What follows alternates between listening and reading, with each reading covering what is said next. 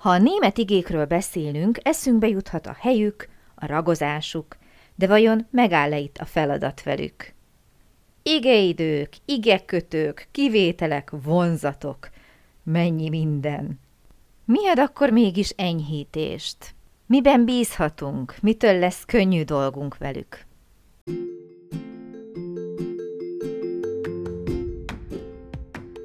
Sziasztok! Én Lupán Ági vagyok, és ez itt a Nyelvtanulás Hatékonyan, a Lupán Német Online Podcast csatornája minden hétfőn.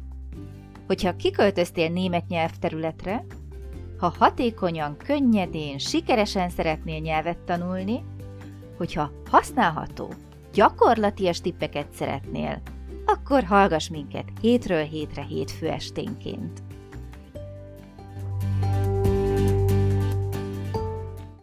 Sziasztok! Szeretettel köszöntök ma is mindenkit, hiszen hétfő este van. Ez itt a Lupán Német Online-nak a podcast csatornája, azon belül is a nyelvtanulás hatékonyan. Én Lupán Ági vagyok, ismét itt együtt Krisztivel, a mi nyelvtanulónkkal. Szia Kriszti! Szia Ági, sziasztok! No, olyan rég beszéltünk már egy hete legalább a legutolsó problémáról, és hoztam ma egy újabb témát, egy újabb kérdést. Biztos vagyok benne, hogy nagyon fogod szeretni, hiszen a német igékről lesz ma szó. Mit gondolsz erről? Mit szólsz hozzá? Hát azt mondtam volna boldog először, vagy? hogy kíváncsian várom, de mint, amint meghallottam a témát, csak ezt tudom mondani, igen, hogy boldog Jaj, vagyok. de jó! Spontán boldogság, szuper! Oké, okay. Na, tudod, hogy szoktuk ezt? Én mindig megkérdezem, hogy hm. mit gondolsz erről, és akkor utána hozzáteszem a kevésbé fájó, vagy eléggé fájó magam nézőpontjait, és akkor a végén így kerek egész lesz. Szóval, német igék, hogyha ezt meghallod, bocsánat, ezt így nagyon nehéz föltenni ezt a kérdést, igen, hogyha meghallod, mire gondolsz, de mégis, tehát hogyha meghallod ezt a kifejezést így együtt, hogy a német igék, Mondd, hogy nem ver le a víz.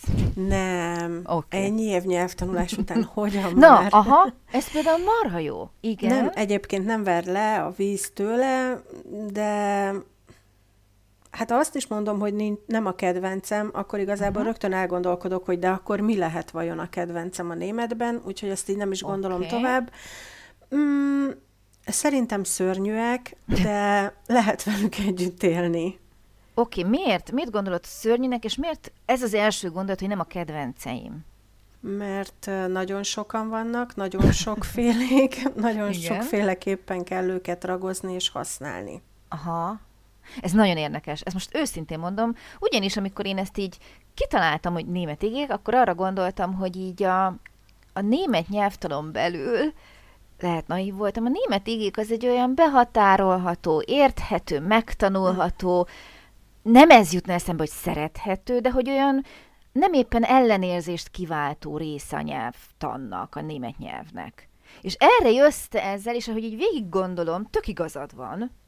Talán, talán számomra azért, mert bár nyilvánvalóan a főnevek a Derdidas miatt sem uh-huh. kedvencek, Nem, például.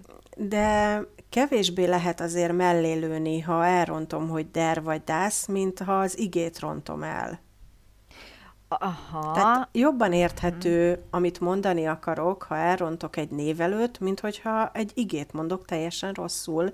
És ugye nyilvánvalóan nem keverem össze a csinálni vagy a jönni igét, de mondjuk, hogyha már csinálni, megcsinálni, azt nem mondom, hogy becsinálni, de hogy, tehát érted, hogyha már kell elé raknom egy előszót, akkor már teljesen más jelentést vesz fel, és már teljesen más lesz a mondatomnak a mondani valója. Uh-huh. Igen, kötő. Uh-huh. Oké, okay. ebben igen. teljesen igazad van. Már csak azért is, mert majdnem megjegyeztem, hogy ha rossz igét használsz egy mondaton belül, az ugye félreértéshez vezethet, oké, okay, de hogyha például az apuka helyett a körtét használod egy mondatban, ahol ugye főnévről beszélünk, az is elég félreérthető. De így már értem, hogy elé téve mondjuk egy igekötőt, akár elváló, akár nem elváló, pláne ha elváló, ugye, és akkor minél messzebb kerül az igétől, akkor bizony, ez tényleg így van, hogy rettentő módon módosulhat a jelentés. Mondhatni, én ezt is szoktam sokszor mondani, tanuljuk meg újra az adott igét, mert nem mindegy, ugye, hogy kommen jönni, vagy be kommen kapni. Totál igen, más. Tehát egy bevisz minket az erdőbe. Oké, okay, ezt, ezt elismerem, ez, ebben teljes mértékben igazad van. Igen, a másik meg, hogy Például a Nutzen és a Benutzen igéknek én annak idején megtanultam, hogy mikor melyiket kell használni. És megtanultam, hogy az egyiket ekkor, a másikat akkor, és mégis rendszeresen összekeverem, illetve meg kell állnom gondolkodni, vagy ki kell keresnem, ha éppen olyan helyzetben vagyok, hogy ki tudom keresni a jegyzeteimből, hogy melyiket mikor kell használni. Tehát, hogy így ezek a nüansznyi különbségek is számomra adják az igéknek a, a nehézségét. Uh-huh. Nekem nem a ragozásuk ami nehéz, nyilvánvalóan vannak azért olyan rendhagyó igék, ahol nehéz és el kell gondolkodni, hanem ezek a különbségek, amik nekem ilyen megfoghatatlanná teszik. Igen, nagyon sokszor megfoghatatlan. Ez nagyon jó megfogalmazás, mert mitől lesz a jönni igéből kapni egy hát, be igekötő é, miatt. Ráadásul. És ha már a be szócska itt van a Nutzennél, Kamennél is, valóban ö, megnehezíti, Viszont, viszont még mindig tartom magam ahhoz, hogy egy igeragozást egyszer tanulsz meg. Hat esetben, vagy hat személyben, ugye egyes szám többes szám, három személy, összesen hat, és még a múlt időnél is azt mondom, hogy belátható, a perfektet használod nagyjából Igen. mindig, miközben egy melléknév ragozásnál ember legyen a talpán, aki ha nem hosszú évek gyakorlása van mögötte, akkor egyből beszéd közben rá tudja vágni. Az én tapasztalatom az, hogy egy igeragozást viszonylag hamar el lehet ültetni, úgyhogy az utána, ahogy mondom, ülni tudjon, és maga biztosan tudja az ember használni. Uh-huh. Megkockáztatom még mondjuk egy múlt időnél is. A jövő idő az annyira egyszerű ilyen szempontból, mert akár ki is hagyhatjuk, ugye jelen idővel képezzük, hogy ezt most nem is mondom, ahol problémák lehetnek, az tényleg a múlt idejű alak, segédige, szórend, rendhagyóik, és a többi. De kellő gyakorlással még mindig beláthatóbb, és még mindig azt mondom, hogy az igéknek a rendhagyó alakja megtanulható, begyakorolható.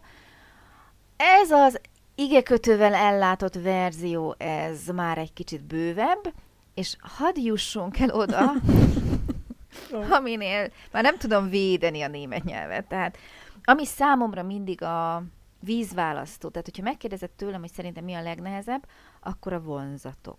Oh mein Gott. Ugye? Tényleg? Ugye? Oh. Tehát nem mindegy, és erről már beszéltünk, volt erről adás, ez sokszor annyira beláthatatlan, annyira megfoghatatlan, nem tudod azt mondani, hogy megtanulsz száz igét és megtanultad, hanem ezek így jönnek, jönnek és jönnek, kiborítanak, megkeserítik az életünket, és sosincs végük. Igen. Vagy legalábbis nekem ilyen érzésem van. Mindig meg lehet lepni újabb és újabb dolgokkal, és ha azt hiszed, hogy tudod, akkor biztos találkozol egy olyannal, hogy de itt egyébként még ez is jó lehet. Igen. Vagy itt még ezt is használják. Tehát azért az igéknél valóban nem tudom azt mondani, hogy a legegyszerűbb része a nyelvnek, holott elsőre én így ezt gondoltam volna, de hogy így az ember így belemegy, végig gondolja, rájön, mennyi mindent ugye kell tanítani az évek során, és bizony ez az a, a vége szerintem. Viszont ugye a vonzatok nem csak az igékkel léteznek, hanem vonzanak melléknevek is, főnevek is, előjárókat. Például, amiket ugyanúgy meg kell tanulni, tehát nem szorítkozunk csak az igékre, tehát hogyha valami nehéz, legyen igazán nehéz. De az igék önmagukban Szerintem barátságosak, ezeket így leszámítva, ezeket a rossz dolgokat. Mindent leszámítva, teljesen lecsupaszítva, egy machenige barátságos. Már csak azért is, de ezt abszolút előre leszögezem, hogy ezt viccként fogja fel mindenki, mert ugye a machenigével elég jól el lehet élni évekig, mert már bármire Igen. ráhúzható és használható, mint a ding, ugye, az az izé. és ding és machen, és mindenki beszél németül vicc lezárva, tehát nehogy ezt gondoljátok, és nehogy ezt használjátok, ne korcsosítsuk el a német nyelvet, és nyilvánvalóan biztos van olyan helyzet, ahol nem húzható rá, de az esetek 90 százalékában. Oké, okay, tehát meg lehet élni a machenikével, de nem az a célunk, és semmiképpen sem szeretnénk ezt tanítani, ezt sugalni, vagy reklámozni. Igen. Ami még engem bevitt nem is olyan régen az erdőbe, én mindig azt gondoltam, hogy a módbeli segédigéket én jól tudom használni, uh-huh. jelentésük uh-huh. szerint, tehát nem a ragozásuk szerint, jelentésük szerint nekem az be tudom határolni, hogy mikor kell a können, mikor a möchten, mikor a vollen, stb. stb. Uh-huh. zollen, tehát hogy én ezeket remekül tudom alkalmazni, majd pedig egy német anyanyelvű tanár nekem elkezdte magyarázni, hogy mikor melyik, és adott fel példamondatokat, hogy csináljam meg. Hát teljesen mást gondoltunk a módbeli segédigék jelentéséről. Főleg a können, müssen, zollen, azokkal, amik, amikkel teljesen bevitt az erdőbe, és most így igazából ezzel zavarodtam meg, hogy akkor ezek mégsem olyan könnyűek, mint ahogy én azt elsőre gondoltam. Az elsődleges jelentéséről volt szó, vagy a másodlagos jelentéséről ezeknek, az, ezeknek a segédikéknek? Inkább az Igen? elsődleges. Uh-huh. Tehát, hogy így, nem tudom, a, valahogy annyira másképp uh, magyarázta, és uh, nem tudom, voltak ilyen nagyon kétértelmű mondatok, amikor nem jól használtam. Nagyon érdekelne ez a feladat. Jó, átküldöm, megkeresem. De lehet, hogy csak az egész ott bukott meg, hogy nem értettem a mondatot. Ja, mert oké, okay, itt jön elő az, hogy nyilván az igék vannak az egyszerűbb igék, az elváló igekötős igék, a nem elváló igekötős igék, vonzatos igék, és ugye segédigék amik elég sokszor előjönnek, ugye főleg, hogyha jövő időről, múlt időről beszélünk, műveltetésről beszélünk, vagy ez az előbb említett módbeli segédigék, és valóban, most, hogy így mondod, nem olyan régen volt egy C1-es csoporttal óra, megpróbáltuk a segédigék másodlagos jelentését végigbeszélni, teljesen kiakadtak.